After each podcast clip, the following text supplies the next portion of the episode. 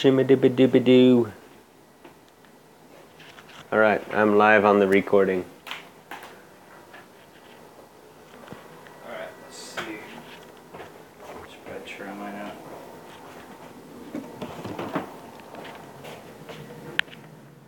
Is this the one I just grabbed or is this yours? That's the one you grabbed.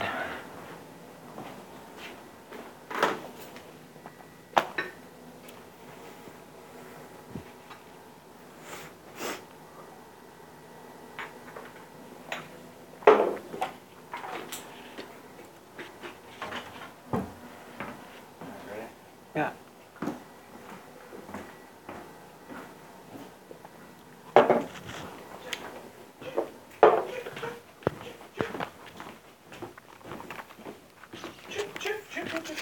Is it going? I think so. think we're going. Looks like it's recording. I think we're recording. We should do like a little, uh, Mine's apparently recording. we should do a sync clap like um like in movies where they have that little uh Yeah. majig. Provided we're still recording at the same uh, uh, bit rate, Well, which might fuck with it. We'll see uh, what happens. Let's uh here. One, There. two. No, no, just one, just one. Ready? Chaka pop pop pop. We're rolling. All right, welcome to the Walking Talking Podcast. The red Yeah. beard rants. That's just Redbeard Rants. Don't we have to have JP for that, or Hell no. hell no? All right, Redbeard Come Rants, around when he wants to come around. You know, you can't like Yeah, he's got kids. JP to be in every red beard rant. I say anybody who has a red beard is more than welcome. So what are we talking about? We were talking about the deep web, right? Yeah. Uh, Well, you were asking what it was, right? Because we were talking about Ross Ulbricht and the, the Pirate Bay. yeah. Yeah. I don't know a whole lot about uh, how it works, but uh, I do know that uh, there was the Silk Road that uh, you could buy all kinds of illicit substances on the interwebs. Right. Well, the, webs. so the deep web is basically like the parts of the web that are like the mechanics of the web, which is like you know it, you're sending packets of, uh, like for instance, when you look up a website, you type in www.google.com. Yeah. Well, you're not actually going to www.google.com. You're going to, um, you know, I can't quite remember Google's IP address, but it's like 74, 123, 54, and then like a range of five of them or so. And some IP address. Exactly, and so there's a thing called DNS, which is you type in the words and then it goes, "Hey yo," and it, like there are just tons of DNS servers running. Like I run one on my server, blah blah blah, Yeah. and it ha- maintains a bank of stuff that goes, "Oh yeah, www.google.com is this IP address." Or these five IP addresses if they want to load balance and this So it and can be spread across multiple IP addresses. Right.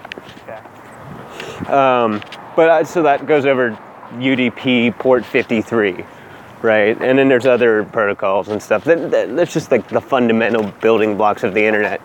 Now the deep web, like, kind of lies inside of these little protocols and so forth. It was developed by the U.S. Navy for spies and the, CIA and the NSA to be able to um, kind of talk anonymously. And, and what it does is like um, you log onto the deep web and you start transmitting packets on these ports that we use to transmit stuff in the basic building blocks of the internet.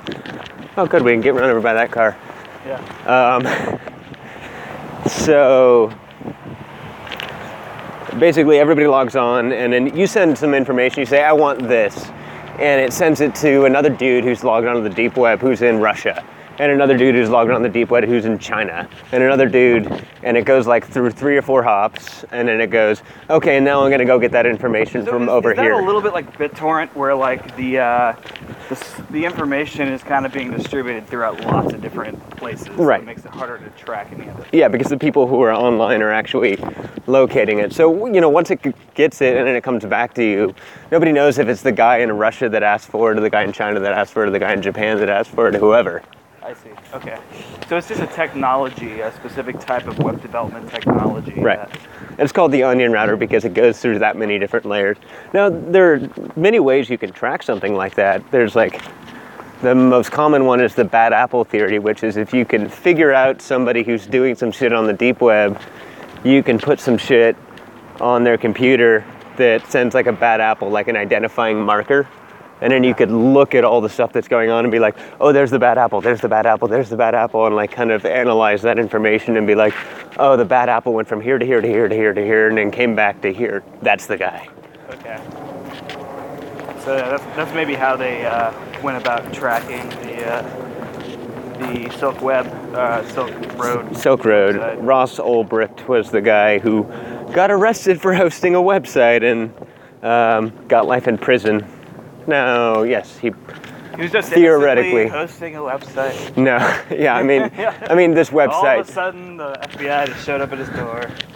Well, I mean this website, you know, transacted drug transactions, transacted gun transactions. People put out hits on this website, all sorts of nefarious stuff. proven or not? Is that like?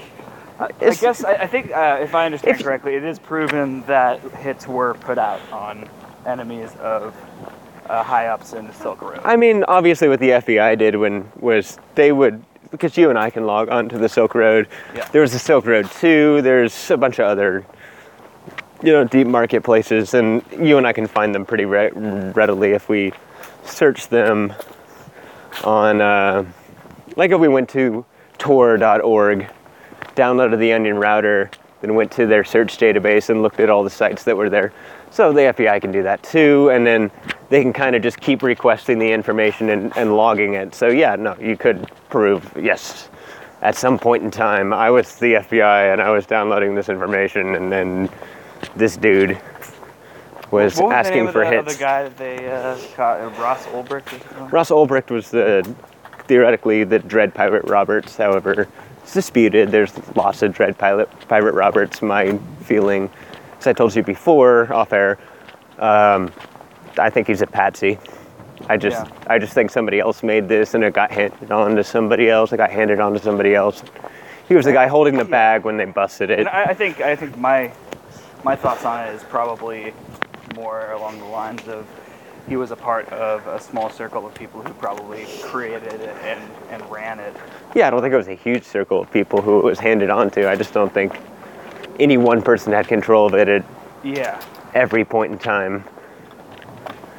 You know, he just the person who was just running the server at that point. Yeah, and it is weird that they kind of only busted one person for running it. I think they busted some other people who were buying from it and Right. involved in it.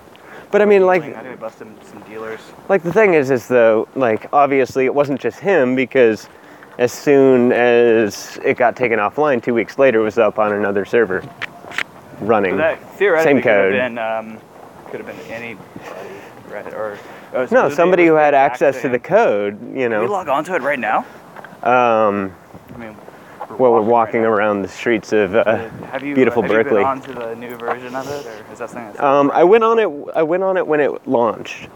I went, oh yeah, this stuff's still here. But then that got shut down later. But there's a bunch of other ones. You know, there's like Dark Web Reloaded, yeah? Silk Road Reloaded, or something like that.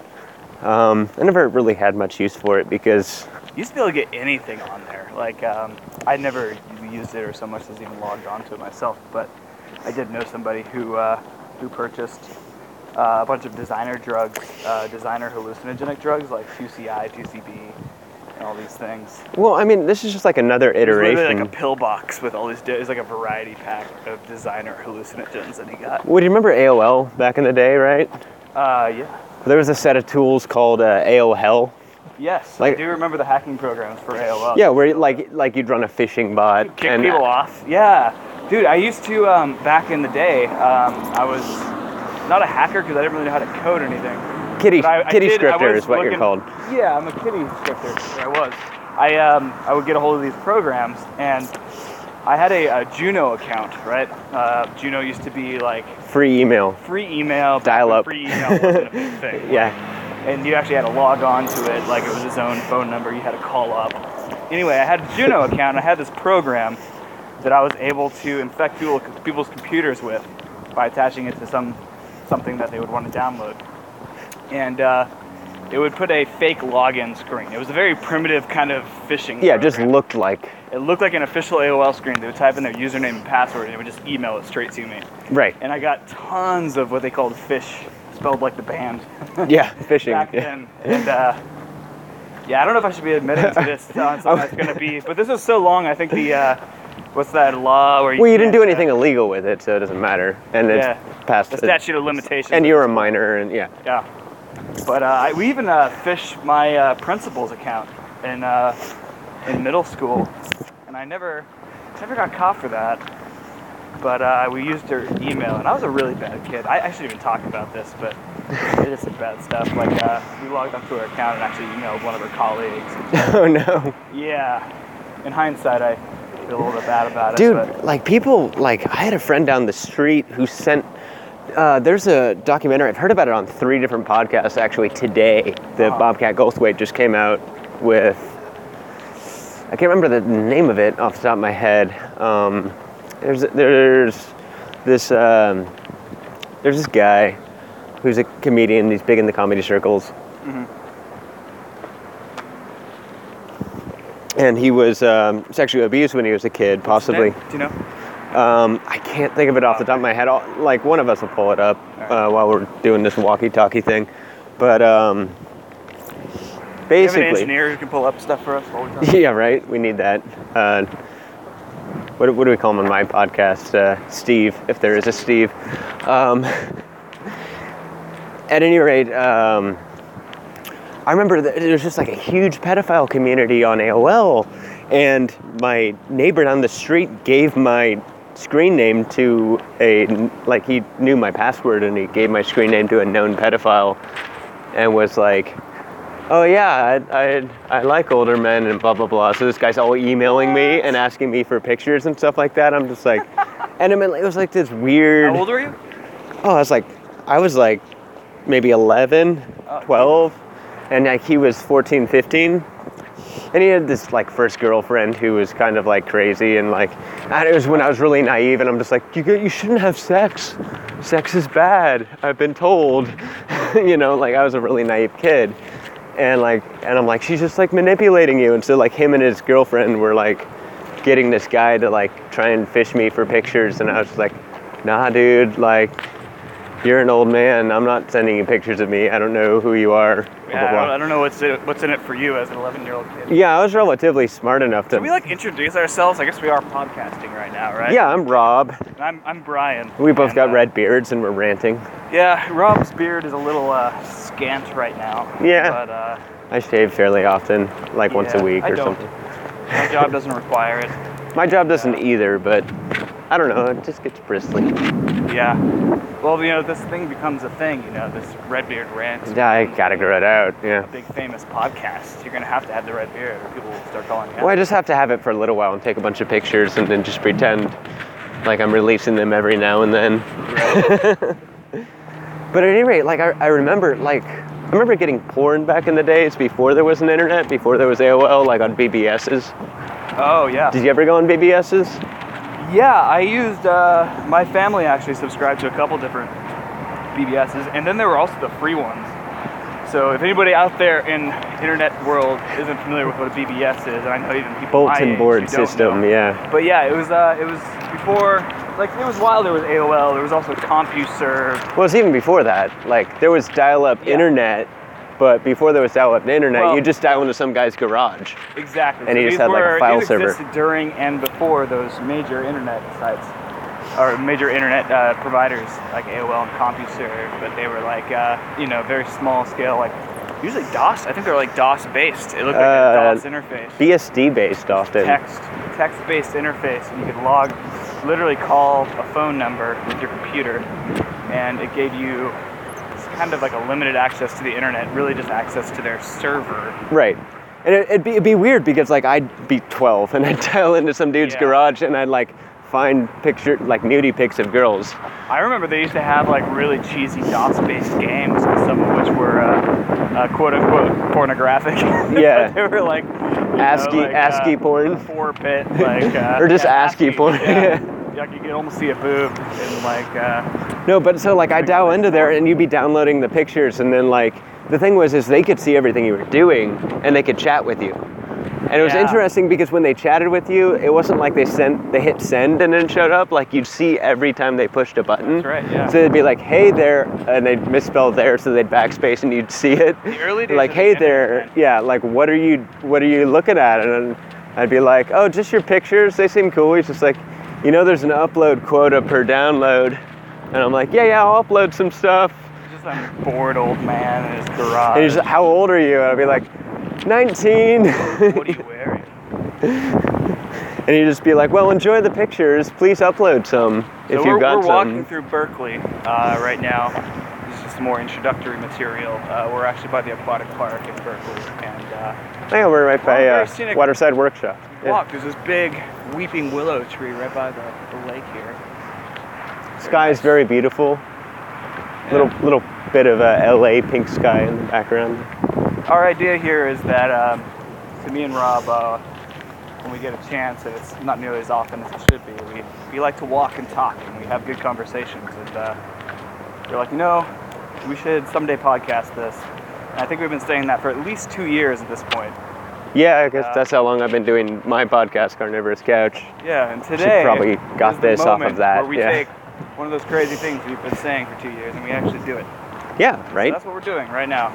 Here you are witnessing it. Fuck yeah, I hope we do. don't bore you too much, but uh, I think as we kind of ease into this thing, we're gonna, you know, it's gonna become a thing. We're I think the conversation's interesting so far. So far, I need so to good, sell ourselves We've, short. we've yeah. actually, you know, that, that intro about the deep web, not bad. I think we're doing all right. yeah. But I mean, like, yeah, it- it- dude, have you heard of this thing called Omegle? What is it? Omegle? Omegle? It's like a, it's like kind of like chat roulette, but it's only text and it's on your phone. Okay, So like you sign on to it, it hooks you up with a random stranger. I see. And the first five you get are just like my Kik screen name is this, text me there, blah blah. And it's just a bot. What is Kik? I've never actually used Kik. It's like an anonymous chat service, I guess the kids use nowadays, where you can send pictures and text and stuff I back and forth. referencing it on uh, Instagram a bunch.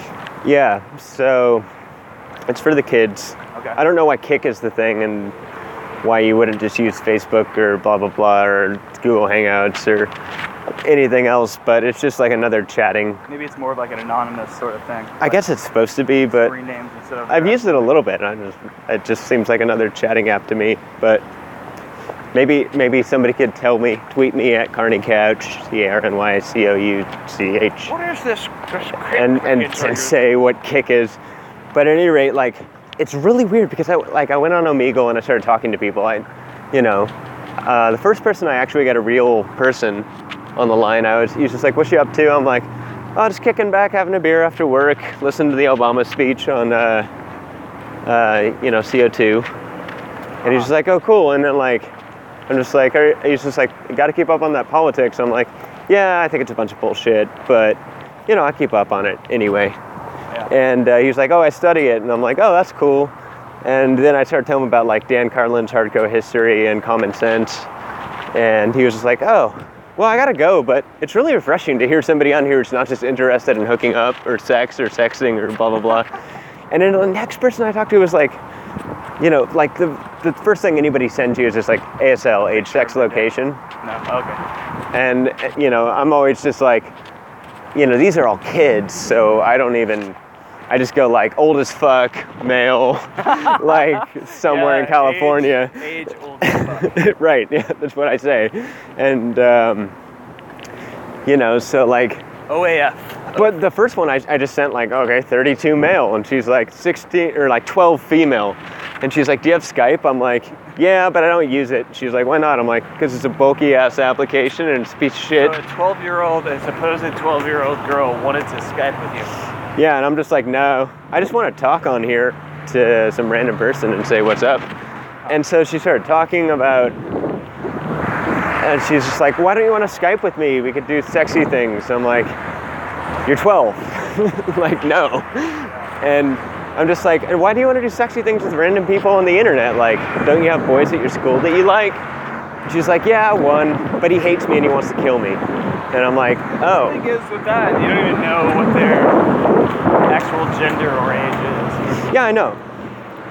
But I mean, like, I, I didn't care. I'm just, like, I'm going to be honest about myself and assume that they are too. And if not, well, nothing ventured, nothing lost, right? Yeah. I don't think I'm gonna download that program. But at, at any rate, like it was really weird talking to this girl and, and like trying to just be like, why don't you just cool it? She's like, I'm really horny. I'm like, you're 12. She's like, yeah, but I'm really horny. I'm like, why don't you just keep the sex to yourself, have fun, enjoy that, and just like try to develop some good relationships with people?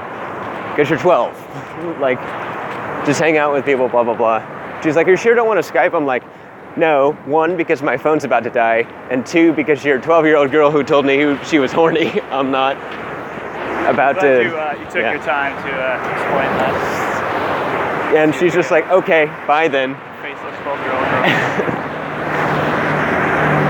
well, we're walking over the freeway now. You might hear some uh, winds or traffic.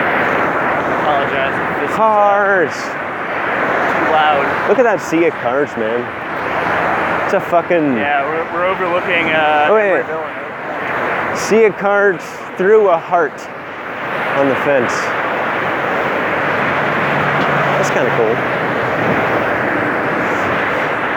I don't know, They man. had that uh, the big uh, Black Lives Matter protest right after Ferguson about a year ago, and it was uh, they blocked off the whole freeway. Oh, I remember that. Down. I saw They, they pictures. actually they blocked off this exact overpass that we're walking on right now. And, Yeah. uh, the, well, the cops wouldn't let them go over it, but uh, so when the cops blocked them from going over this, they just went out onto the fucking Yeah. freeway and That blocked was- all the traffic. Dude, that was so bizarre because like I was tweeting about where the cops were and what direction they were in. like I wasn't at the protest, Yeah. but I could see them queuing up on Powell Street down in Emeryville and coming to sweep to do a barricade. And I saw them load a bunch of fucking cops in an ambulance. And I was like, ambulance full of cops going down that way. Were cops really injured that that night? No, they weren't injured. They just like in order to get the thing oh. through so it wouldn't look like cops Oh, I who were see. coming in with reinforcements and riot Wow. gear, they were putting them in ambulances. Interesting. which was like fucking That's like one thing trippy. That people might let, might let by. Right. They just be like, oh, we'll let the ambulance go into the middle of the crowd, and now it's you know, and there were, sure enough, there were like tweets later. It's just like ambulances is actually full of riot police, like you know, and just like wow, like how fucked up weird. What are your feelings on um, that kind of protest? Like, uh, for, for now, Black Lives Matter aside, like, um, just like the, the kind of protest where you block off uh, major freeways where, you know, obviously there's negative repercussions to that sort of thing. Like, Well, I mean, people, ambulances, real ambulances can't get to. you're disrupting people's lives to make you uh, recognize them and recognize you and see that they matter, right? Like, just I'm making a wave. You're seeing, like, at least you're gonna see me. This is gonna be on the news. This is gonna be a thing that people Right. hear. So it's I- I it's kinda- awareness, right? I tend to agree with you that um, although it has, you could point out all kinds of like possible, possible disastrous things that would kind of come out of a protest like that. Possibly, like, like say somebody's dying of a heart attack and an ambulance can't get to them because the freeway is being blocked off by protesters. Right. Well, that is true, and it sucks. And it's the same thing with. Uh, Well, then how fucked up is it that like we let the ambulances go through because we're like, oh yeah, ambulance needs to go help heart attack person, but it's loaded with cops. Well, yeah, well, that's a thing. Yeah, but um, I think those things actually do. as far as Sorry, what folks, a goals are, is which is to bring attention to the the issues. That's it's highly effective. Yeah, I mean, And, uh, like it makes a wave. It disrupts people to the point where, yeah, Riots are even more highly effective. I'm not, uh, you know, I'm not condoning the destruction of property. And the, the thing I hate about riots is that like people are just you know, store owners, totally innocent, or homeowners, or whatever, and their, their property is getting vandalized. and Innocent people are getting hurt. And I, so I, I could never condone riots as a whole. Just be like, oh yeah, riots, they're great. But I would say that they're effective. Uh, like in getting news. But I mean, also like, But in, in, in bringing up uh, issues like, you know, that are important, like sometimes. well, it's interesting when peaceful protests become so commonplace and everybody's go, yeah, yeah, another protest, yeah, yeah, another protest. Then riots are what gets the news, and there's a billion peaceful protests going on that get nothing. And then they just show the same picture of CVS burning everywhere. right, and, and until there's uh, like a threat, uh, you you know, issues don't seem to be taken seriously. Like um, like right now, uh, I, I've been reading recently about um, uh, you know black people like exercising their uh, their Second Amendment rights and open carrying weapons like they did in the 70s, late 60s with the Black Panthers. Right. Yeah. Yeah. And they uh, marched into the Senate building with shotguns. Right. Yeah, and you know, distinctly doing it Or for not the, Senate the building, uh, reason of state protecting capitol. themselves against the state. Or no, I'm allowed to do this. Right. Yeah. Right. Of course. Yeah. And it's like, you know, we kind of have a double standard. It's like if a white person does that, it's a totally different uh, kind of knee-jerk reaction if a, a black person does the same Well, thing. well, you see it all the time. You see like plenty of videos of guys going like, "Oh, so you came in, or you're talking to me because I have a gun. I'm totally allowed to have this gun. Blah blah blah. I want to see your papers." It's just like I don't have to show you my papers unless I've committed a crime. Blah blah blah. And it's like, yeah, okay. Props to you, white guy, for being kind of a dick to cops. Um, if you were a black person and did that, you'd be shot on sight on scene. You know. Uh, struck them over right in front of part of nuts in So it's always kind of weird when like you see white people, you know, going like, I'm allowed can I have my gun back? Thank you. Okay, cool. Your supervisor's here and he says I can have my gun back and go about my way. Okay, it's like yeah, I guess you're doing something, but the fact that if you were a black man and needed that, like you'd just get shot. Well, yeah. All that aside, That's not really I, I think that addressing that. uh, I don't know. I feel like that was probably a pretty important part of the, the civil rights movement was uh, kind of like the threat of physical violence against. It kind of goes back to uh, the idea that like, you know, is violence ever the right way to go in protests? Is uh, or at least the threat of physical violence, or you know, maybe that's when things actually happen. I'm at least entertaining the idea. I'm not saying yeah, that's the case. I mean, well, there's also that thing. Uh, there's that movie Malcolm X, which is based off the uh, Alex Haley autobiography, right? Right. Or, uh, well, not autobiography. Well, he's, he spoke to Malcolm X, and then he wrote what Malcolm X told him to write. Um, Oh, as- sorry, what was the name again? uh, just Malcolm X, or I think maybe it's just called X. Can't remember. Oh, I Alex Haley's X, book. But you said, okay, go ahead. Alex Haley's book, but there's a movie made, and one of the striking scenes in that movie is like when the police are, are talking to Malcolm X and they're like, uh, "You got to calm down your people," and then like he went, he like clapped his hands, and all the Black Panthers like stand at attention and blah blah blah. He's just like, "My people are calm. The rest of the crowd is your problem." because everybody else is rioting behind them, and he's just like, "My people are fine." Yeah. Like they'll obey my orders because I've got them organized. All those people, those are the people that you need to talk to because my people are fine. I'm just here. Yeah. Yeah. I, that's, I mean, the, the idea of having a, um, any kind of, kind of, you know, organized militia, uh, you know, that, that's very intimidating to, uh, you know, you, you don't want war, is a war on the street. Well, yeah, that was You the threat of the. Black Panthers was militant, organized At a certain people. point, what else do you do? And I, Right? Just gotta say, I can't, I cannot really blame them. Like, it, it's really, it was really bad, and it, it, it remains really bad. I think we've, uh, we've had some major uh, progression in racial issues in our society, but a lot of what, kind of like the really basic stuff is still there and as bad as ever. Like, um, you know, just uh, the percentage of black people in, in jail and in prisons and all that stuff. Like,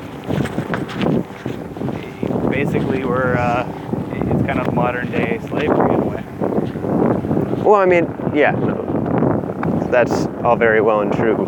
Uh, we have a lot of modern day slavery. We just do it in various different systematic ways. And it definitely tends to affect. Can I have a sip of that? Because, uh, Oh, yeah. I'm, I've been a little sick and my throat is. Um, but I mean, like, prison population, yes, definitely modern day slavery. But I mean, then there's also the whole thing of like just debt population, which also affects, you know, racial minorities way more heavily than it does like white affluent people. But um, you know, just you go to school, you're in debt, you're working to pay off a debt you'll probably never pay off, blah, blah, blah. Like, that's another form of slavery, too, right? Keep the machine running because you, you gotta work, you gotta work, you gotta work. You can never, like, just go make your own path and be like, I'm not gonna participate in the system. No, you have to because You have debt, and we'll Do come after really you. Do you really have to though? um, you don't have to, but at the cost of being like a societal pariah. Like Well- it, it limits your options if you have that kind of debt and you just ditch out Yeah. on it. Like we don't have debtor's prison anymore, I guess. Yeah, but we don't have that, and there is the possibility of going bankrupt and just accepting whatever consequences. oh, but those student loans, even if you declare bankruptcy, they don't go away. it's part of the agreement. Yeah, I guess that's is that the case with student loans? With certain student loans, yeah. Yeah. Sucks, man. Yeah, no, it's, it's fucked up. but so yeah, there's all sorts of modern day slavery. I, I agree that all forms of them kind of affect, um, you know, more racial uh, groups more because of the fact that they're kind of starting as immigrants or they're starting as products of generations and generations after slavery or, you know, whatever kind of societal force down that exists. Yeah. You know, and the whole racial side of, uh, of uh, kind of our, our, our police force. Like, that's all very, very true. What's also true is that the police in general are uh, these days just totally empowered to uh, use violence against really anybody. Um, any, and you know, I think what plays into it more than anything else, into a, a- deciding factor as to whether or not they're going to use violence or, uh, especially life-threatening violence, is kind of like social status and wealth. Um, because there's lots of stories of you know poor and middle-class white people and people of all races, but I could point out a couple of specific examples of just you know just even you know white people who've been beaten to death by police in recent years and so it's not it's you know very much a racial issue it's also very much a police issue Well, no, like we have this really weird thing going on with uh, police where, you know, pretty, like I know quite a few people from my high school who went into the military after high school. And I think every single one of them, except for maybe one I know, is a cop. Like anybody who's not in the military anymore is a cop. So, like, what does that say about who we're hiring? We're hiring soldiers who are basically trained to be like everyone's the enemy, everyone's the enemy, and then we're taking them and putting them in the same position like on the homeland, which is that's kind of a really weird, fucked up sort of like way to do your criteria, right? applying what they learned in Afghanistan or Iraq to the you know Yeah, streets of, But I don't want that in a cop. Ferguson you know like yeah But I don't want that in a cop. Sure, like yeah, a cop, I want to, somebody who's who's not threatened. First of all, who's doing their job and is not threatened. Uh, I don't want somebody with PTSD who knows how to use a gun real well. like, Well, it might be better. Like, uh, I mean, I've there's who's that uh, that cop that was has recently been on. Um, Joe Rogan. uh, yeah, he was on Joe Rogan and uh, the Young Turks recently, who was uh, he was kind of coming out about police culture, Oh yeah, and he was saying more, uh, talking more about like how untrained the cops mili- are. Yeah, it's the, most of these shootings aren't done by ex-military people. Uh, the, the shootings that we've seen in recent news, they're mostly done by uh, scared, non-military trained people who don't, who aren't as comfortable with a gun, or uh, are more likely to feel threatened or scared. Yeah, That well, possum, at this- there's a possum right there. Oh, hi possum. Possum. Just walking down the road there. Awesome possum. Just gonna get hit by a car later. Not I always see possums hit by cars. kind of what they do. they walk. They apparently walk next to fences and then eventually get hit by a car. Um, damn humans putting their roads and habitats. I don't know. I, you know, these days we are, we have modern day you know. Yeah. it's done largely by Well, like, what about that? Uh, what is it, Sandra Blanchard? No, Sandra. Land. Sandra Bland. Yeah. What about that whole thing? Uh, that's that's so weird. I don't know. Like, Okay, so the thing that I did was like I was looking all over for the autopsy report. I couldn't find it, couldn't find it, couldn't find it. So what I did was I took a trash bag, much like the one in the picture, yeah. right? And I put 120 pounds on it. It broke in about uh, 38 seconds. I did it about three times. Once 22 seconds, once 27 seconds, once This is- 36 this is Sandra seconds. Bland, the African American woman who got pulled over for a minor, uh, for not signaling. Yeah. Activist Got from Chicago, argument with a cop, right?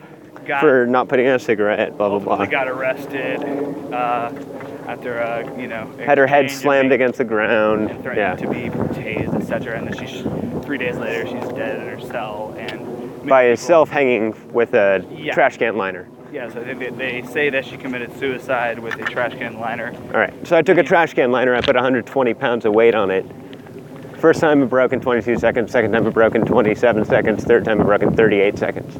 Now, if you twisted it up the right way, I mean, Are I tried different. I tried it straight, and then I tried it doubling it over, and I doubled it over a third time. and some of them also have that extra little piece of plastic, the, the drawstring. Yeah, I mean, I I know I didn't have that sort of thing, but basically what I'm saying is, See, my, my feeling on it is uh, it's probably possible that she actually committed suicide. Um, I just don't know. I really don't know, and uh, I don't. Think yeah, I don't know either. I this was just the only evidence I could be like, okay, how can I empirically test this? So that's what I did, and then I went, okay, with that evidence, this seems dubious to me. Yeah.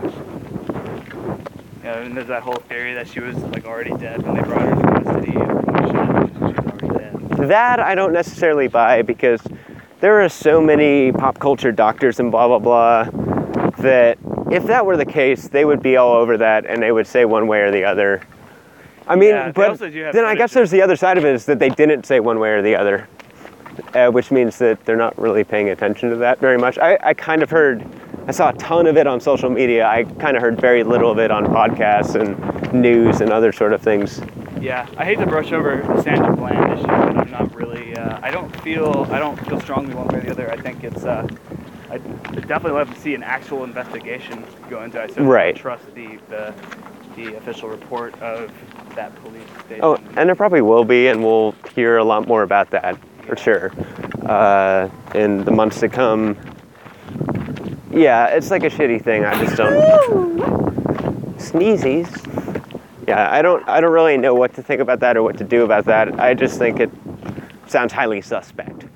Um, and it's just uh, it's all just part of the bigger picture. Like she should have been arrested in the first place. She was pulled over for a minor vehicle, uh, for a minor for not signaling, and she was actually pulling over for because a cop was behind her and she was trying to get out of his way. right. Well, So I mean, there's this whole kind of weird thing.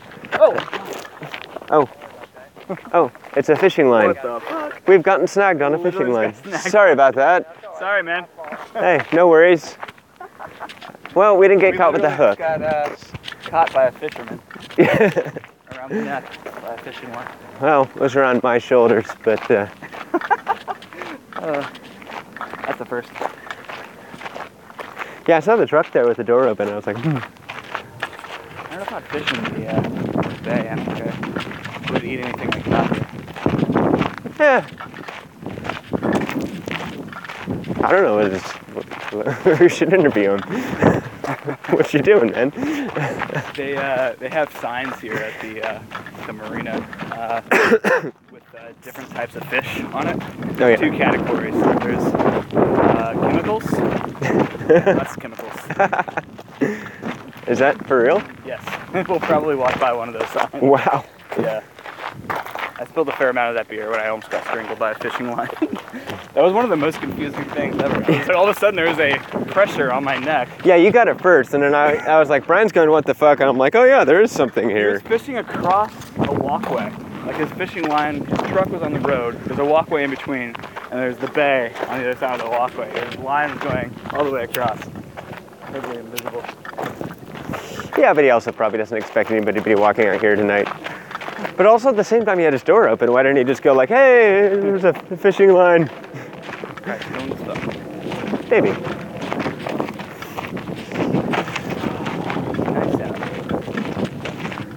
Nice warm evening here in Berkeley, California.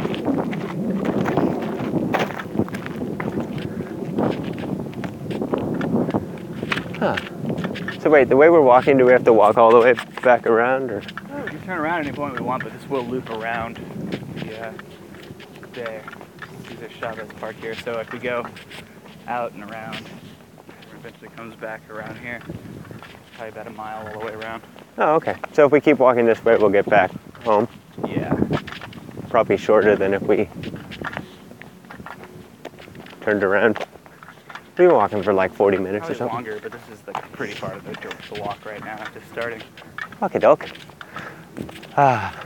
So yeah, I mean, the Sandra Bland thing is a bummer.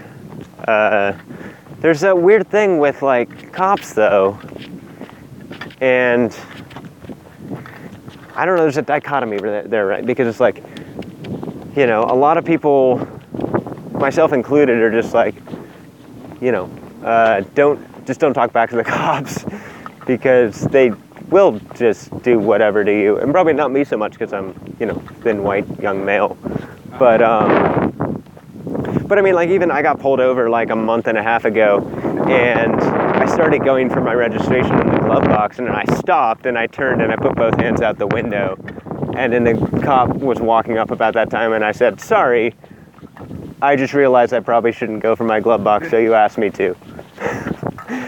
And he's just like, "Oh no, you're fine." Yeah, don't but uh, but like that was my like like isn't it fucked up that that's my thought though i'm just like Yeah, wait a minute i shouldn't be digging in my glove the, box uh, he could think i'm getting a gun like I think that's, that's kind of the point. It's like, uh, like you said, uh, the way things are right now, the wise thing to do would be to uh, basically get on your hands and knees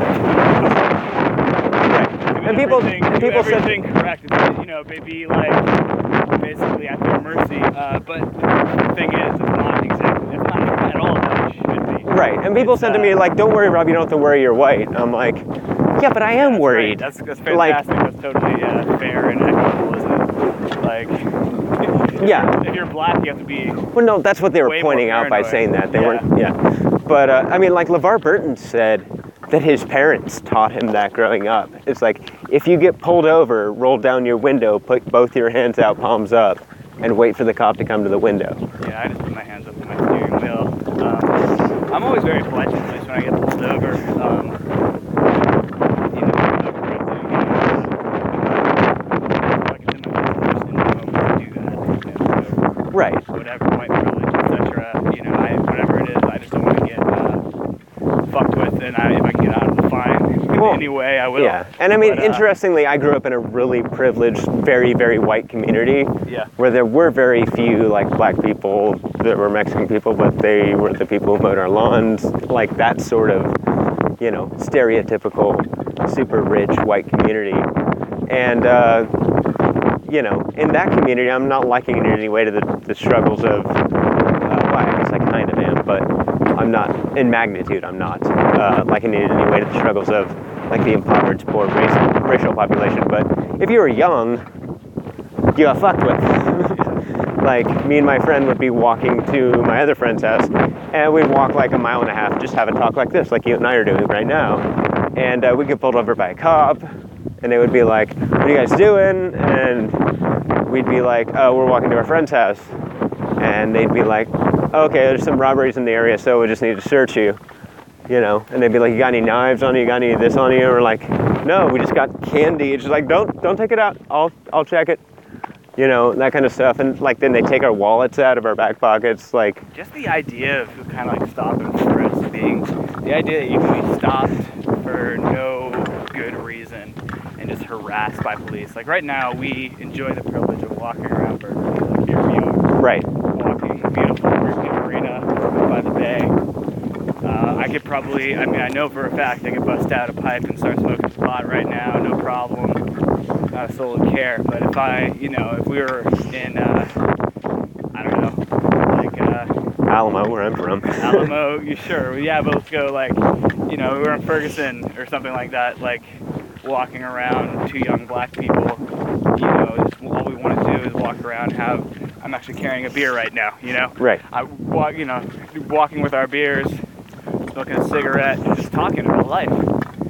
You know, you can get pulled over and just fucking harassed by the police. Like that'd be the end of the podcast. Yeah.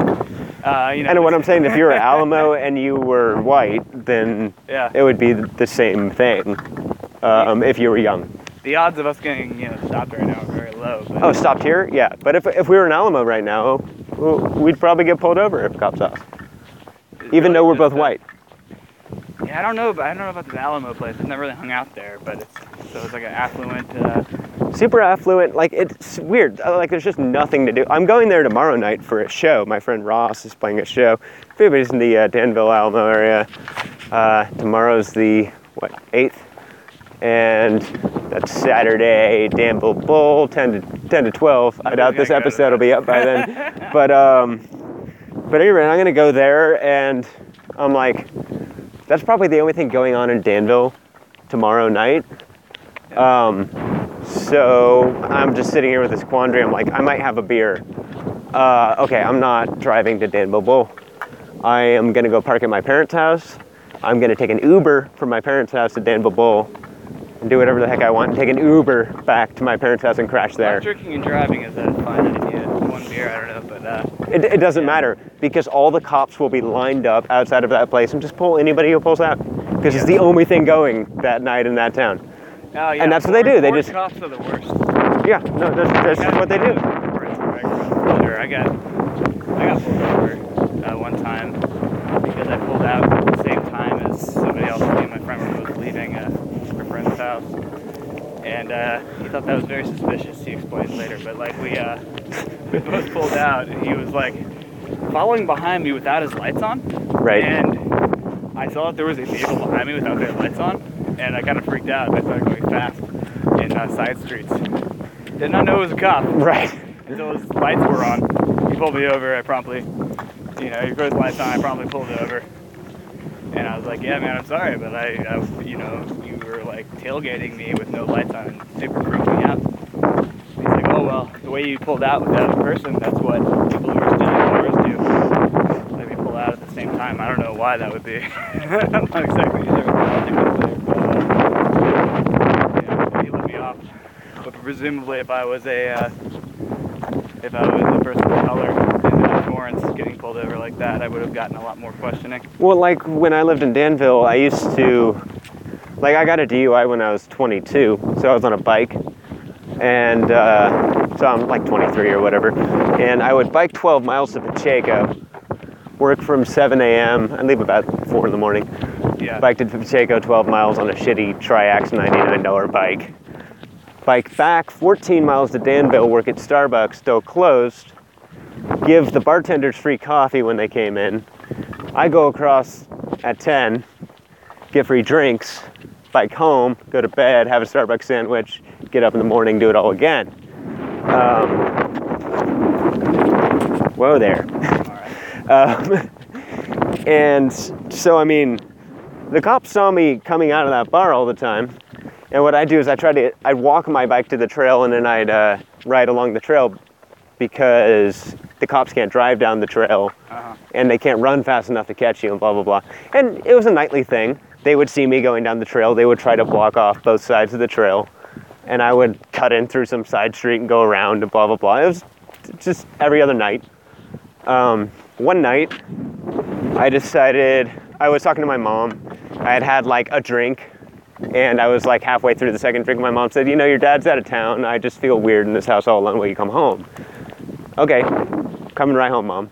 So I, I just booked it from there to the trailhead, got pulled over at the trailhead because I usually walk my bike, but I was in a rush. Yeah. Get home to my mom. Um, got pulled over. They said, Do you know why we pulled you over? I'm like, No lights. Right? Because I didn't turn on my lights. I don't want to be noticeable. Yeah. And they said, like, oh, okay. Uh, we pulled you over actually because we see you riding here all the time. Why? I'm like, because I work at Starbucks and I have beer after work. um, they said, okay, go over and sit here on the ground, blah, blah, blah. They start searching me. They pull out my gum case. I was trying to quit smoking at the time, so I had a cigarette uh, holder full of Dentyne ice. Uh-huh. They're like, what you got here? I'm like, gum. They're like, oh. They go through all my pockets, go through all my stuff, put it all out on the curb. I'm like, yo, can I call my mom and tell her what's going on? She's expecting me home. Like, and they said, okay, yeah, call your mom. And I call my mom. She's on her way to pick me up. And they're like, uh, so we want you to take this breathalyzer. And I said, because I'd gotten a DUI before, I knew all the rules at this point. I'm like, are you arresting me? They're like, no. I'm like, then I don't have to take a breathalyzer. Yeah. They're like, if you don't take the breathalyzer, we will arrest you. so I'm like, well, fuck, I'm screwed.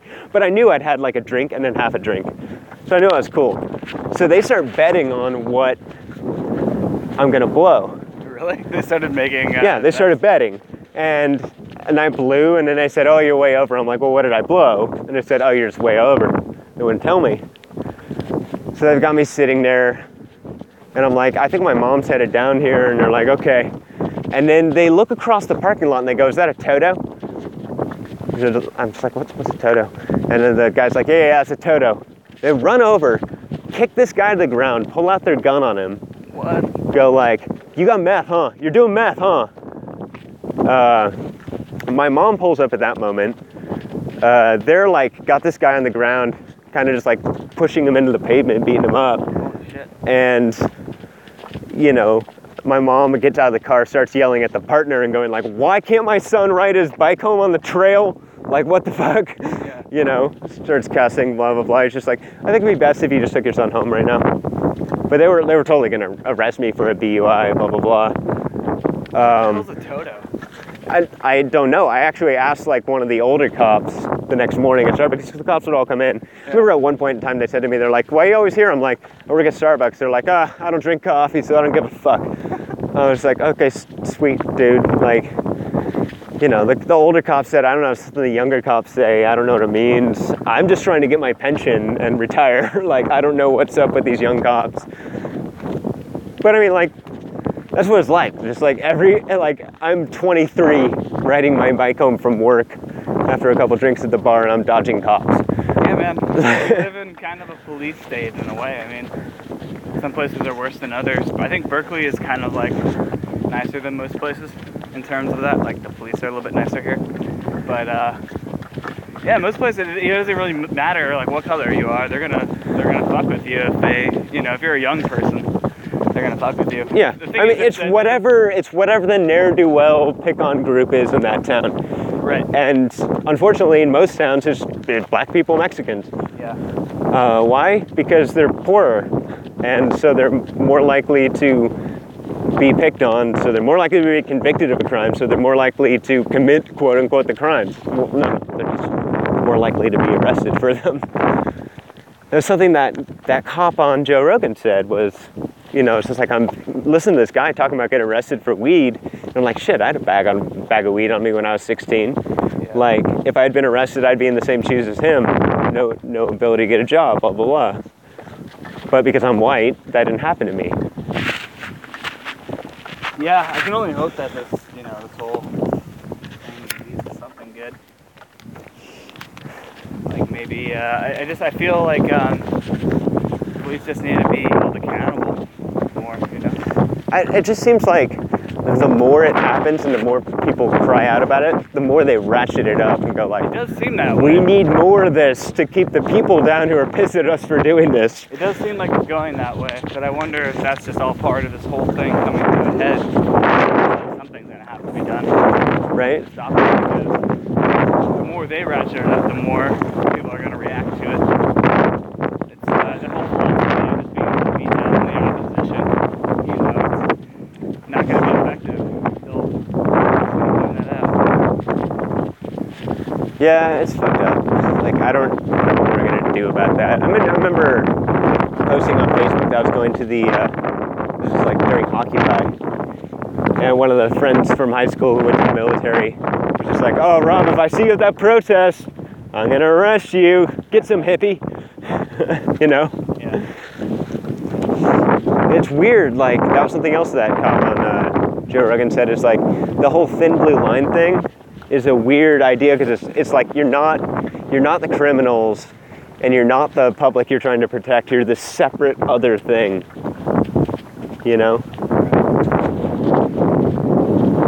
And I mean, I, I don't want to talk down about all cops. Like my friend Connor, who worked at me at Starbucks, he went back to the East Coast, and I think he's either in South Carolina or Memphis right now. I can't remember. He's a cop.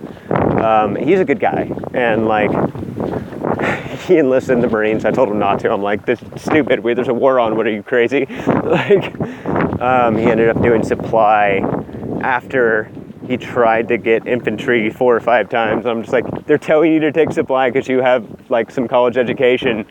like, don't fucking do it. Yeah. Well, not, the thing is, it's not even really about who's a good guy and who's bad guy. It's like, at this point, I think it's safe to say that the culture is sitting in the and it's like.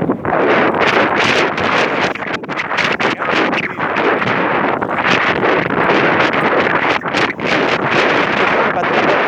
It's not what you're trying to do. Now it's just. It's like this.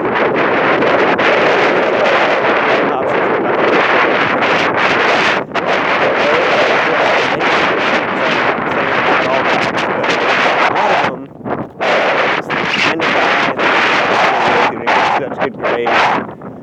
Only notice like power.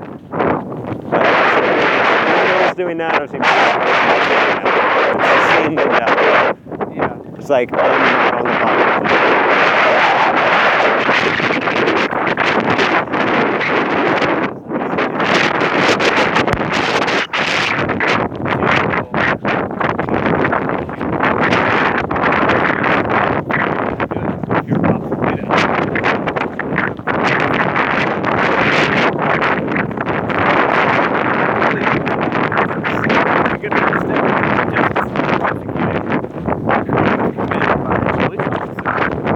And give them an incentive not to do that. I mean, not an incentive. They have every incentive to sue and uh, I mean, yeah. The, the thing that trips me out is why isn't the guidelines of engagement don't shoot until you're shot at? like, I mean, if you see a gun, if they pull a gun on you at that point, it's fine. Like I would be fine. if that was we've got a kid with a toy gun. Like, Well, you and know, oh, and by the way, people are allowed to have a gun. In this country, people are allowed to have a gun. Just Yeah. the fact that they have one, it's not pointed at you. They, they have one and they have it in their hand. They're allowed that they're legally allowed to have that. That we, we shouldn't shoot them for that. That's totally within the law. So unless somebody's shooting at you, you can't shoot them. Yeah, I mean, I think you know if they pull a gun, that's a, that's a different story. Okay, yes, that's a different story. But this isn't like the case that we're dealing with. Like we're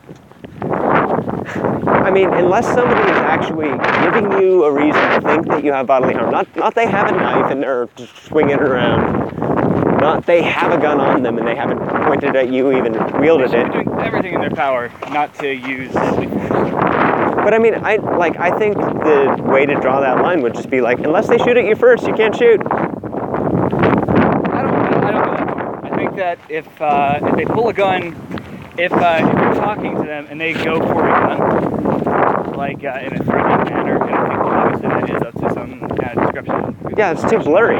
That line is too blurry. That's Uh, well, unfortunately, life isn't black and white, and it's always going to be somewhat blurry. But I think, yeah, at that point, you don't have to wait for them to make the first shot. I think that's a little. No, I think if they go for a gun, you should be diving for cover. You shouldn't be shooting them, you should be diving for cover. You should be protecting yourself. Yeah, I mean, obviously something has to be done if uh, unarmed people are being shot on a regular basis at this point. But I don't think that. Uh, But I mean, like, just just saying, like, if they have a gun or they draw on it or they move in a threatening manner, it's just like, then that leaves the door wide open for, I thought he had a gun. He had his hand wrapped in a towel. There could have been a gun in there. No, you have to have evidence of the gun being fired at you. You have to be held to a higher standard than the public. That's what I'm. That's what I'm saying. The public can fuck up all they want, um, and then if they fuck up, then they can get shot. Right. So people go like, "That's insane, Robb. That's insane, Robb. How would you say that they, have to get shot at first? Like, why? Just because somebody has a gun, right? But you shouldn't be rolling up on, like if somebody has a gun, right? You shouldn't be in the situation where they should be able to shoot at you. You should be behind cover. Uh, well, it might be true. Might have a gun and is And they haven't shot it. And that's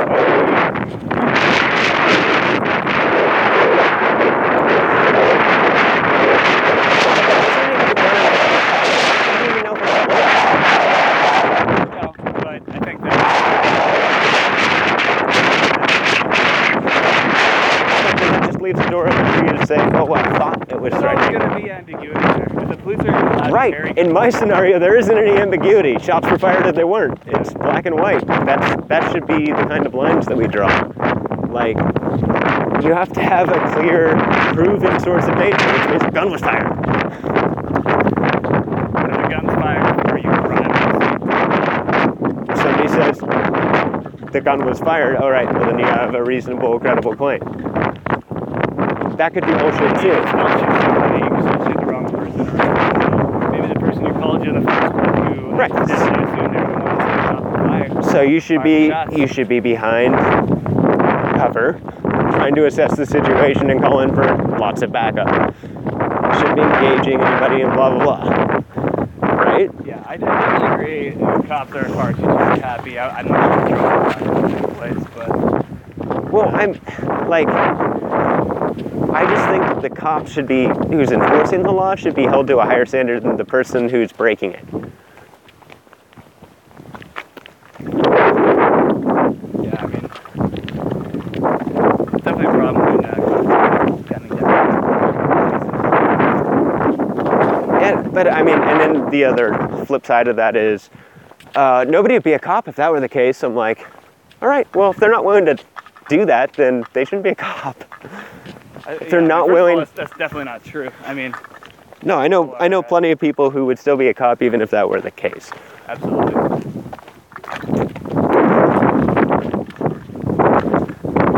But yeah, no, I think that should be the. I think, I think somebody should have to shoot at you for you to shoot them.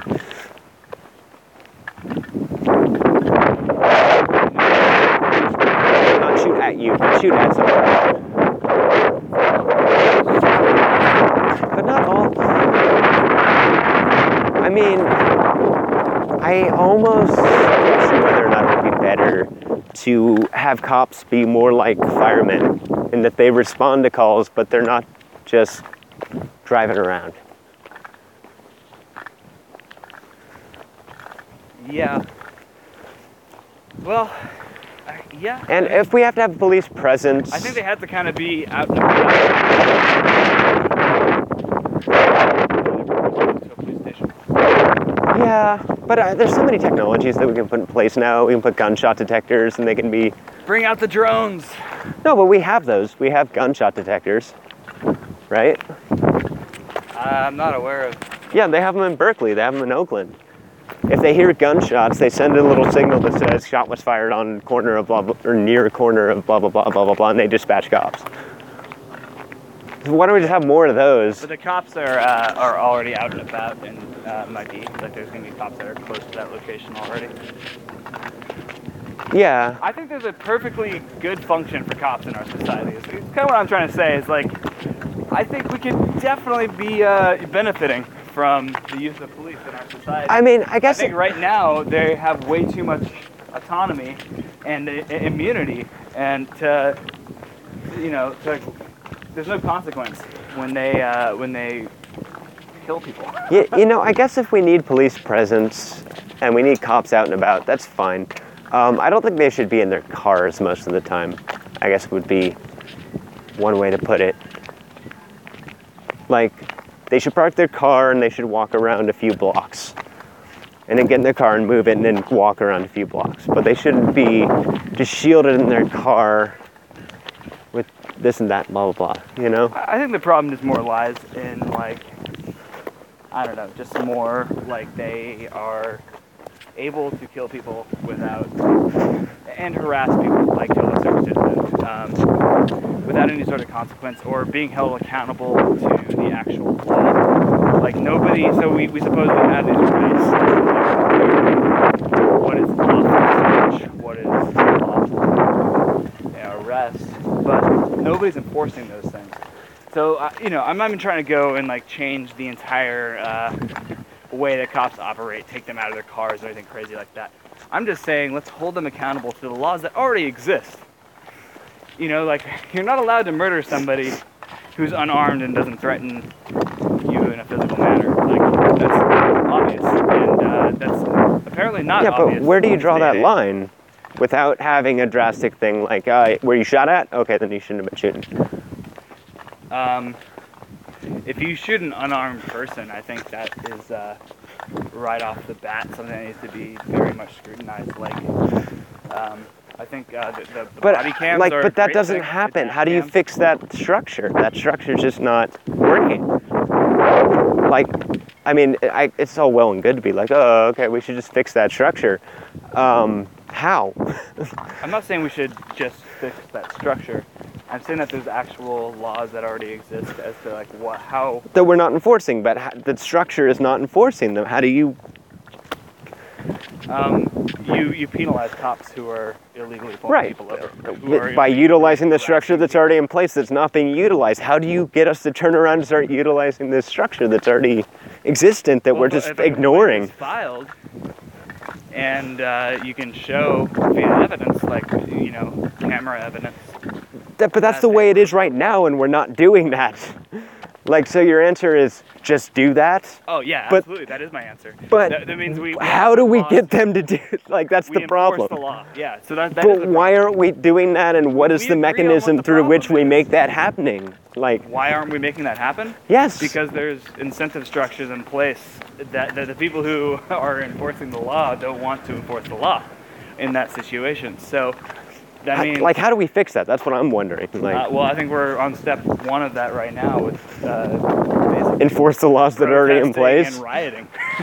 That's step one. And like when they don't enforce it, there's going to be hell to pay. But the but the response to that is to ratchet it up and then do more of it. Like that's the response thus so far. It's, it's so our tactic isn't how working. does any social progress happen? I don't know. Has social progress ever happened? I don't know. I don't know in this situation if what we're doing is actually causing that outcome. That's the problem. It's like we're doing that and it's just getting ratcheted up I more and think more. we need to find as a society a way to hold cops responsible. I'm not saying I know exactly what that process is, but I think that that would be the solution is to find a Yes, great. I agree with that. I just don't understand how we make that happen. uh, maybe we need like a uh, we need to have people Another possum. Is it a dog? we need better judges or something. I don't know. I, like who's the- making the decision to acquit? Um, what I see, I don't know enough about the legal system, I suppose. But like, like for example, um, in the, the Ferguson case, uh, they could have indicted that cop, right? Yeah. Who, who didn't indict that cop? That was the like, what was that initial process? Like that, the cop should have been indicted, And he How- wasn't. And he wasn't. Well, he was But who- indicted. who did no, no, no, no, indict he was indicted, but he just wasn't. they, they didn't bring charges. they, well, they did not indict him. Yeah, it, well, no, the indictment is. Isn't the indictment when you open the investigation to figure out whether or not you're going to bring charges? No. It's like indictment is the impeachment in that way? The indictment is bringing charges. Oh, okay. Um, but they did the first step of that and decided not to indict him Yeah, because but the, who's they, and how could we change who that person is and their incentives? I think that was like a state judiciary commission. Okay.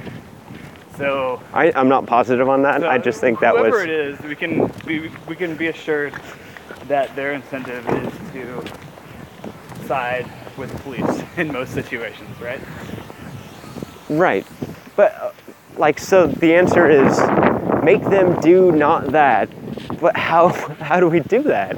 Because, like, there's no consequence to them for not doing that.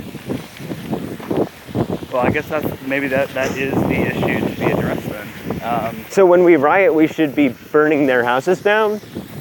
Or No, I, I mean, like like my friend riot. Jed, my friend Jed, the way he puts it, Yeah. like when we talk about the one percent and stuff like that, he says, he's like, yeah, if you're really gonna riot and stuff like that uh, against the one percent, you need to go to the one percent and start killing their children.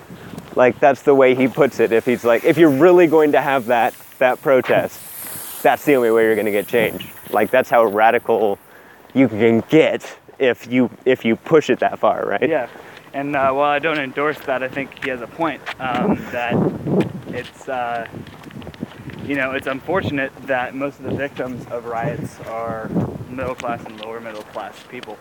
But I mean, is that what it's going to take? Are we going to have to go to those people, the, the state judiciary committee and the people involved in that, and be like, all right, you didn't do what we want, so we're going to kill you? No, I don't think that's the that's the solution. I, I Okay, so where's the middle ground between what we're doing and that?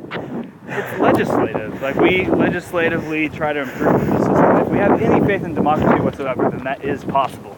Ah, well, faith in democracy. And, uh, yeah, no, that is up to debate, sure. But um, yeah, I mean, but if that's the case, then we might as well have the conversation and say that, well, there's nothing that can be done, and no democracy will ever come. in this country. No, no, we could go kill their children. I mean, you can do that. That's what you're into. I'm not, uh, like, disclaimer, I'm not planning on doing that. This is just an overstatement of the thing. But I mean, like, like there was a certain point that said that if we did that, then maybe things would be a little different. I'm just wondering if there's something that we can take that's not that far that'll actually create the sort of change we're talking about, you know? Yeah, I think we um, we do have the. Uh, all criticism of our democracy aside, I think there is uh, I've just positive change that can be made legislatively in our country. Like I'm sure there's somebody somewhere who can articulate what that is, like without the extreme of, uh, okay, we're gonna kill your children then if you're gonna kill Yeah, ours. Probably nobody's children need to be killed. Well, at the moment, we've got one hand of people's children getting killed, and then the other hand of people just acquitting people of killing their children. Yeah, and I, I don't I don't go. Maybe if their children died because they acquitted them, they'd be like, oh, maybe I shouldn't acquit these people for that.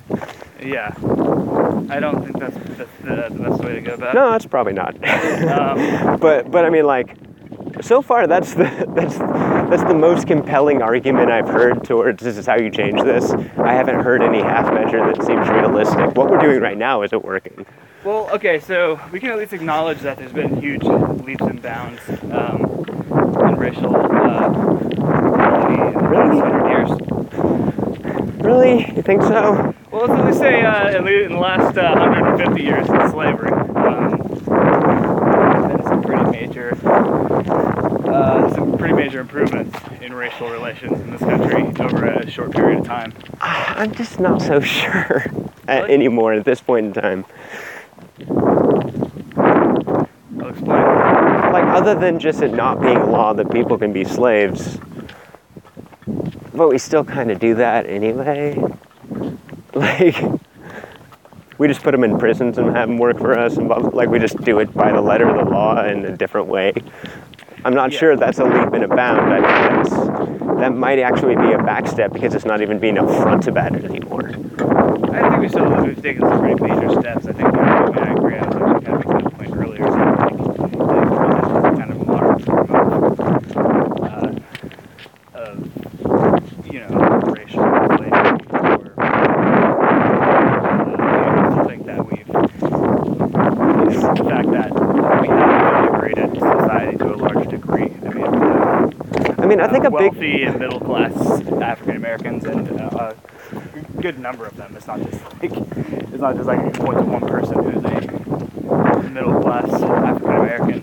That's my point. But I mean, we actually do have we have integrated uh, I mean, I think many we races into our middle class and wealthy class. Yeah, I think what we have now is that we do a lot of stuff that's fucked up, but the environment that we're in allows us to morally justify it. It's just like, well, I'm doing it to the letter of the law. Look, I did my uh, state judiciary committee. This is what you found, and uh, that's uh, that's what we're doing. Yeah. Um, so morally, I'm okay because my environment says the letter of the law is the moral, and that's what we're doing. So that's what we've done, and uh, we did everything right. So I'm morally okay, right? I think we do that a lot, and I think we're sooner or later going to have to realize that, you know, whatever you think is moral and right, that's not really a good gauge of what to do, right? like whatever the laws are, whatever the rules are in your area of society, that mean that doesn't mean it's right. That just means that everybody's willing to agree that that's okay. Um, when slavery was going on, there's a lot of that. There was a lot of people agreeing that that's okay, even though pff, definitely not morally right, right? Um, so I think we're just going to have to have a revolution of consciousness where we start to think differently about it instead of just like, well, look, all I say this is right, and everybody around me says this is right, so that's fine. And somehow that differs a lot in Ferguson than it does in Oakland. I mean, somebody can make an argument that it doesn't, uh, because there's a lot of fucked up stuff in Oakland too. But um, you know, so somehow there's this thing going on here, and there's this thing going on here, and there's a lot of people in New York, and there's a lot of people in California, LA, and other places saying decrying what's happening in Ferguson. Uh, I don't hear too much of people who aren't directly the victims in Ferguson saying that that's bad.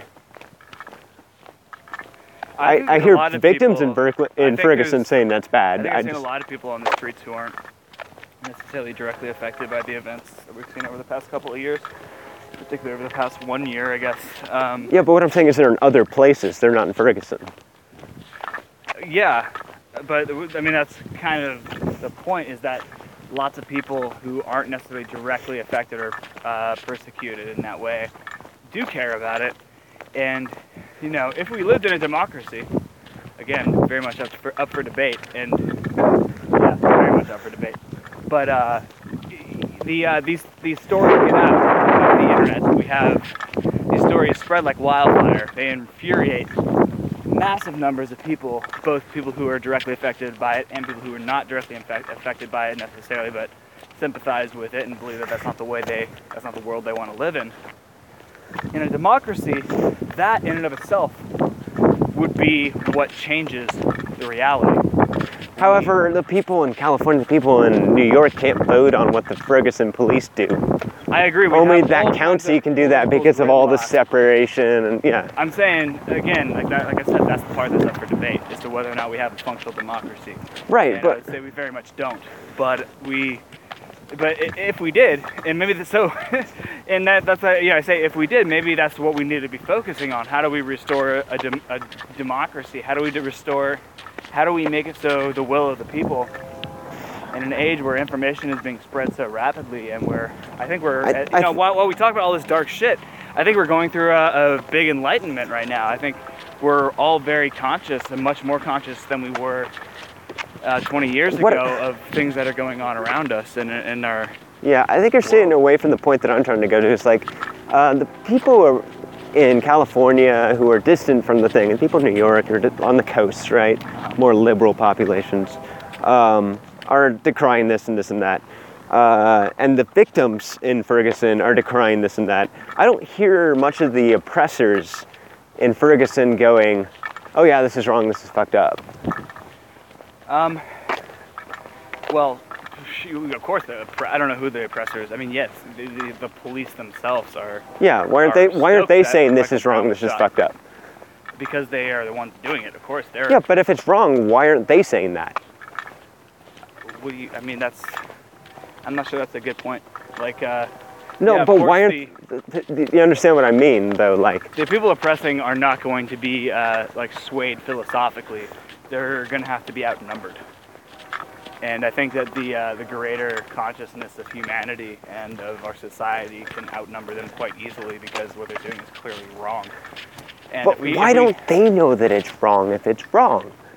you can't you can't you can't? I mean, it, because they're part of that. Like they have a different point of part view, that- right? That Yeah, well, that's what do. I'm getting around to. Yes, they do have a different point of view. They're a part of a system that acts that way for their own reasons, by the way. Like, they have their reasons for doing that, but that's, uh, you know, it's not justified, and we need to, we need to, you know. Yeah, they- but their point of view is that it's justified for this reason or that reason or the other, right? They must have some sort of, thi- like they're not just saying like just because, right? They they've probably got something in their head that's what seems to them to be a rational reason that this is okay. Sure, and I think all that should be addressed, uh, but we, I think ultimately, uh, like the, the the police force is something that needs to be regulated by the rule of law, which should be set by kind of the will of the people. Right, but In a democracy, I'm just pro democracy. I think that we should be able to, um, you know, the, I- the, the, the, the popular consciousness should basically dictate. Yeah, I uh, guess I guess what I'm getting to is that uh, people on the east and west coast look at this and go, "Oh, this is wrong. This is bad." I know it in my bones that it's wrong and it's bad, but that's the only reason I think that because I just know, right? And then the people who are actually doing the oppressing and doing the bad stuff are like going like, no, I know the system has to be this way because I know it in my bones because this is where I'm from, and this is what I've been told, and this is how I've been taught. Swear that way, that way. Um, and I think the fundamental disconnect there is that we're determining things, what to do and what's right to do and what's wrong to do, by these weird concepts that aren't really like they're not universal. Well, how They're you totally environmental. Is that Um, not just a, a whim? Is that just not? Is that not just an opinion? well, me personally, why do I decide No, no, that slavery is wrong? Or you're saying that all we have is these whims. Is there such thing as like anything greater than that as like a greater sense of justice? I mean, well, the way I look at it is, you individual, who what are you doing? What are you able to do in the situation that you're in? And how well does that work for every single person involved? And what's what's the thing that you can do that works well for every single person involved? So in terms of slavery, if you apply that logic, legislate that way though. Well, let me finish. In terms of slavery, to answer your question, uh, you look at this and you go like, well, I'm benefiting a great deal from this. I have free labor and uh, people are picking my cotton for me. Um, that works very well for me. But if you consider everybody in the whole situation, go like, that's not working very well for them because they're not getting paid and they're not blah, and yeah. So and they're oppressed. They don't have the ability to go. Re- they don't have all the freedoms that I do. So that's not working very well for them. So maybe I shouldn't do that. That's how I would determine that slavery is wrong. Not just because of some weird whim that it's wrong. I would be like, this isn't working for everybody involved in this situation. Well, I mean, can we not apply that to modern day issues? I mean, that's. What I'm saying is we. What, the, what I'm saying is that we don't. That's not how we make our decisions. We make it by some weird whim. We don't look at the situation and go, what is the thing that we could do that would work out best for all the people involved? Well, I think a lot of people do. I think people like you and me do think about things that way. The problem is the people in power don't. And they think about things from their perspective. I think a lot of people like you and me that I talk to don't think of it that way. They, they go like, no, that's just plain wrong. And I go like, why is it wrong? And they're just like, it's just wrong. And my answer is always it's wrong because it doesn't work very well for the people involved in the situation. Uh, but I don't get that level of deciding for that reason from people. They, it's just kind of a environmental kind of things are you talking regurgitation. about? Maybe Anything. Shorthand. I mean, like, say that people like, traffic violations is just wrong. I think that's a fair thing to say. Methodology. Right, well, what I'm saying- why it's wrong. I think it's pretty clearly wrong, and yes, we could analyze it that way. But the thing is, if you were the oppressor who's shooting the person, if you don't allow yourself We that don't sh- have to convince them. no, but thing. if you don't allow yourself that shortcut, Yeah. you can't make that decision. Um, I don't think they give a fuck one way or the other. You can make a great case as to why that's wrong. You can make no case as to why that's wrong. Right. They're gonna do what the fuck they're gonna do. Right, And, but uh, what I'm saying is that we're all trained to just make this decision based on some environmental this that that's instilled in us instead of actually bring it down to the like root cause of why. truth is ultimately, you know, I, I think it was uh, uh, Nietzsche who said truth is agreed upon lies. I mean, there really is no truth, but uh, we actually do have a pretty good intuitive, popular truth of, uh, you know, I think, you know, I think most people would see this and think, say it's wrong. Like, Right, but when you can just look at something and say it's wrong or say it's right based on how you were raised, it gives the oppressor oppressor leeway to just go, well, where I'm from and how I was taught, this is okay. But is there not a Whereas if you bring it down to the level of, is this working for the people involved? They can't say that. Can we simply take out the oppressors via popular opinion if we focus on somehow restoring democracy? Not if the oppressors have kids and then raise them to think the same do, and they don't need to think down to that level, then you just create more oppressors. What if you just simply outnumber them? They'll still be there. But they'll be powerless if if they're outnumbered and and we are able to actually kind of democratically. I don't know about that. It's not the them. powerful numbers of people, the powerful members of society. Those aren't the people who become cops. they become politicians and stockbrokers. They don't Oh. become cops. It's always like the downtrodden members of society who didn't have very good grades, didn't have a very good education. They're the ones who become cops. And so they're always the cops, even though they're they're powerless. But then they find this position where there's power because they don't have to actually think about why what they're doing is right or wrong. It's just a shortcut. That we, and we all take that. We all do it all the time. We could just go, "That's wrong," and it's just like, "Why?" Well, that's the way I was taught. Blah blah blah. We don't actually bring it down to this isn't working for these people. I mean, I think to a large degree, people are breaking it down that way. This period of time. And, and- I don't think so. I think people just do it by rote memorization and shortcut and environment. I just think the uh, the way if, if we are to change this, um, we're going to have to figure out how to make kind of the will of the popular opinion the law, and uh, that's called a democracy. And we don't really have that right now because of all See, kinds of I. I and, just uh, really think we need to change how we determine what's right or wrong. I don't I don't agree. But we do it all the time. Like we say that this is right or this is wrong, and we have no idea why. Just everybody around us says I so. know. I think that like we, uh, as long as we're um, But if you have a like a bad sector of society, and everybody around them says this is this is fine, and it's not, if they don't actually go to the extent of determining why it's right and wrong, Well, people they're are they're allowed the to. time um, based on good arguments being made. Lots of people are making good arguments for the status quo being absolutely wrong, and uh, I don't think we have to worry about that. I think that people are. But a lot of people there- just straight out reject that and go like, "But that's the way it is," or "That's the way it's always Yeah, They been." or- to be. They're, they're, they will be outnumbered. Like I, I, have. But it doesn't in the matter if they're outnumbered. Like the people who behave like the cops are outnumbered, but they have all the guns. So it doesn't matter that most of the people around them think what they're doing is wrong. They got the They gun. also work for the state, for the government, in which in uh, a democracy would be our will. Like if we have, if the chief of police is somebody who was elected by us, then that would not be an issue because those people, Because they Because just the follow what the chief of police be- says. uh, yeah, or But they don't. fired or prosecuted. But they're not. I agree that there's a problem and that it's not functioning. I think I agree with that. But we even have that. chiefs of police that we've elected uh, with that all thing in mind, and still. The problem is that we don't have enough people, I think, participating in democracy, and we don't have a functioning democracy even if we did.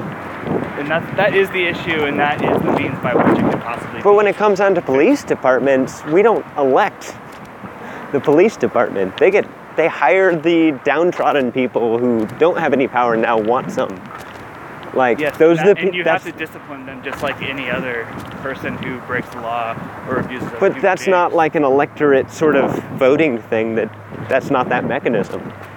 That executive branch mechanism isn't done by electoral things. That's the legislative branch, and not even the judicial branch. The judicial branch is appointed.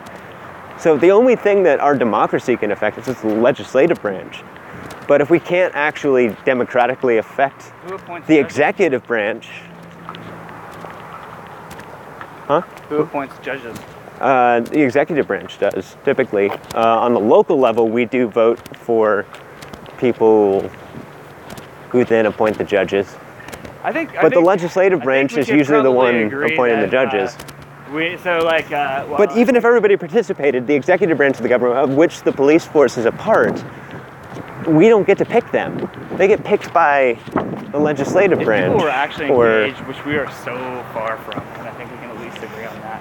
We're uh, that we we're not a society uh, here in the United States of people that are actively engaged in If we were, then they like the, the police would not be able to get away with nearly as much. And you, you can tell me all you want about how the structure is technically set up, etc.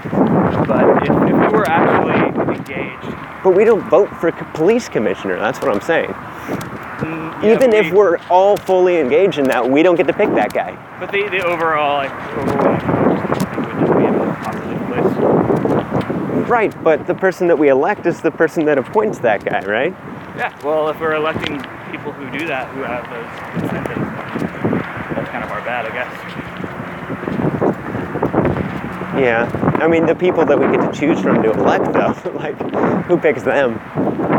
Yeah, it's, it's well, that- it's done by uh, by money. Uh, it's essentially like uh, the the incentives we're even getting into politics these days are so fucked. So you're saying if all the people are getting shot and oppressed by the police finally go and vote for the people who then pick the people uh, who shoot and oppress them, that that might not happen?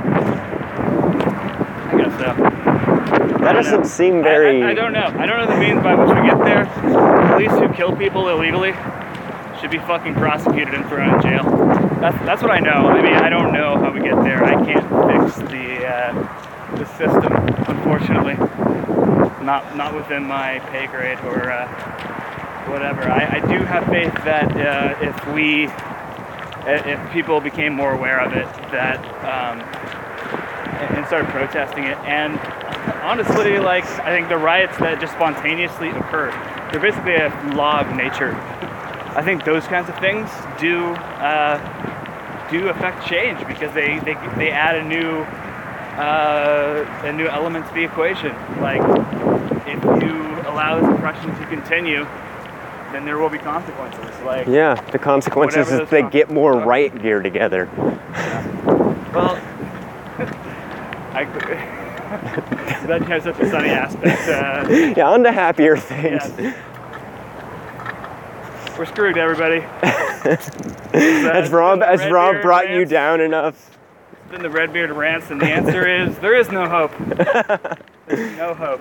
Well, no, I said that the hope was t- to change people's decisions to do- about right and wrong making down to does it work for all the people involved. But All you have to I think that's the hope. But that's me. Change the minds of How people determine what's right and wrong. bad people's motives. Yeah, I don't know, man. I think we're screwed. But it's okay. We can still live happy lives on a kind of a small scale here. Yeah, we're white. Like we won't get shot. I think uh, I think it's possible to be happy even if you're black. I'm gonna go out on a limb. I, I absolutely believe so. But uh, I think uh, you've probably got a lot more things to struggle against. oh, absolutely. Yeah. I uh, but I, I'm just saying, like, Well, I mean, there are lots of happy things in this world. I mean, like, system's fucked, but we can still uh, we we're still human beings, and we're still living a, a pretty profound existence here on Earth. well, I mean, the system's fucked, but you like you can also leave the system and just kind of be like, ah, all right, the system right here not working out very well for me. The people who are running that not really willing to see that. I'm going to go somewhere that's maybe a, got a little more leeway. Like, people need to vote with their feet, and I I think just operate outside of the I, system where I hear where- a lot of strikes against that. They're like, people can't rob. I'm like, why? Oh, their family's there. They need to take care of the family. I'm like, move the whole family. like, how, do- how do things happen like uh, marijuana being legalized or gay marriage being legalized? And I mean, yes, I understand that there's uh, moneyed lobbyists on the side of those uh, causes, but ultimately, what it is is people stop respecting those laws. They stop. They stop. Uh, you know, yeah, okay, marijuana is illegal. Well, fuck you. I'm still gonna smoke weed on the street. And slowly but surely, it goes in that direction. And oh, like uh, the suddenly the government. I was trying to tie us around to happier taxes. things, but if you really want me to respond to that, I can give you another depression trip. No, that's okay. I I was trying to go along to. Progress occurs, and I think it happens uh, in a, actually a relatively organic manner, and that's my optimistic viewpoint of. Uh, Well, I, I was trying to go around to uh, if you move, if you vote with your feet, if you're living in the society that's just like pushing you down, pushing you down, pushing you down, get the fuck out of there. Like, be eh, the change you want to see in the world. I think it's like Gandhi said it best there. Like, well, yes, absolutely, but If you don't agree with the law, well then don't follow it, and you know try not to get arrested in the meantime. right. But, uh, and there, it's ultimately if you're doing that and you're showing that that's a that you can be successful in doing that, well, other people will follow your example, and the truth exposes itself. It's not about you. It's not about any individual person or whatever. Truth shows itself. Like righteousness kind of presents itself. I think it's not, you know, something that we have to sit down and dissect necessarily. Well, But I we think have to I'm fight saying, for, we have to we have to fight for what we believe is true, and that is actually I think an intuitive thing. yeah, I think I'm saying that too. I'm just taking it one step further. To, I mean, like, you can not follow a law, but if you're in a really oppressive place, not following the law might mean you're dead. Um, so if that's the case, then move you and your people out of there to a place where you can go someplace and not follow the law and maybe not wind We up dead. We always have to work within the means, whatever those are. I mean, everybody is in a different situation, so yeah, absolutely. But I wouldn't go and just like flip But- off a cop or something. But you, you know, I, I wouldn't go and like toke up in front of a cop. But uh, what I'm trying to drive it down to is your thing could easily be dissolved by like, well, if you don't like that law, don't lie to it. Well, then you get shot. Oh, okay. Well, that's not good. Um, well, I, I don't get shot, so I'm working Yeah, within my right. means, and others Right. should work within their means. but also, like their means and their location might not be that, but you can change your location. Yeah. You can be like, this is a ridiculously oppressive community.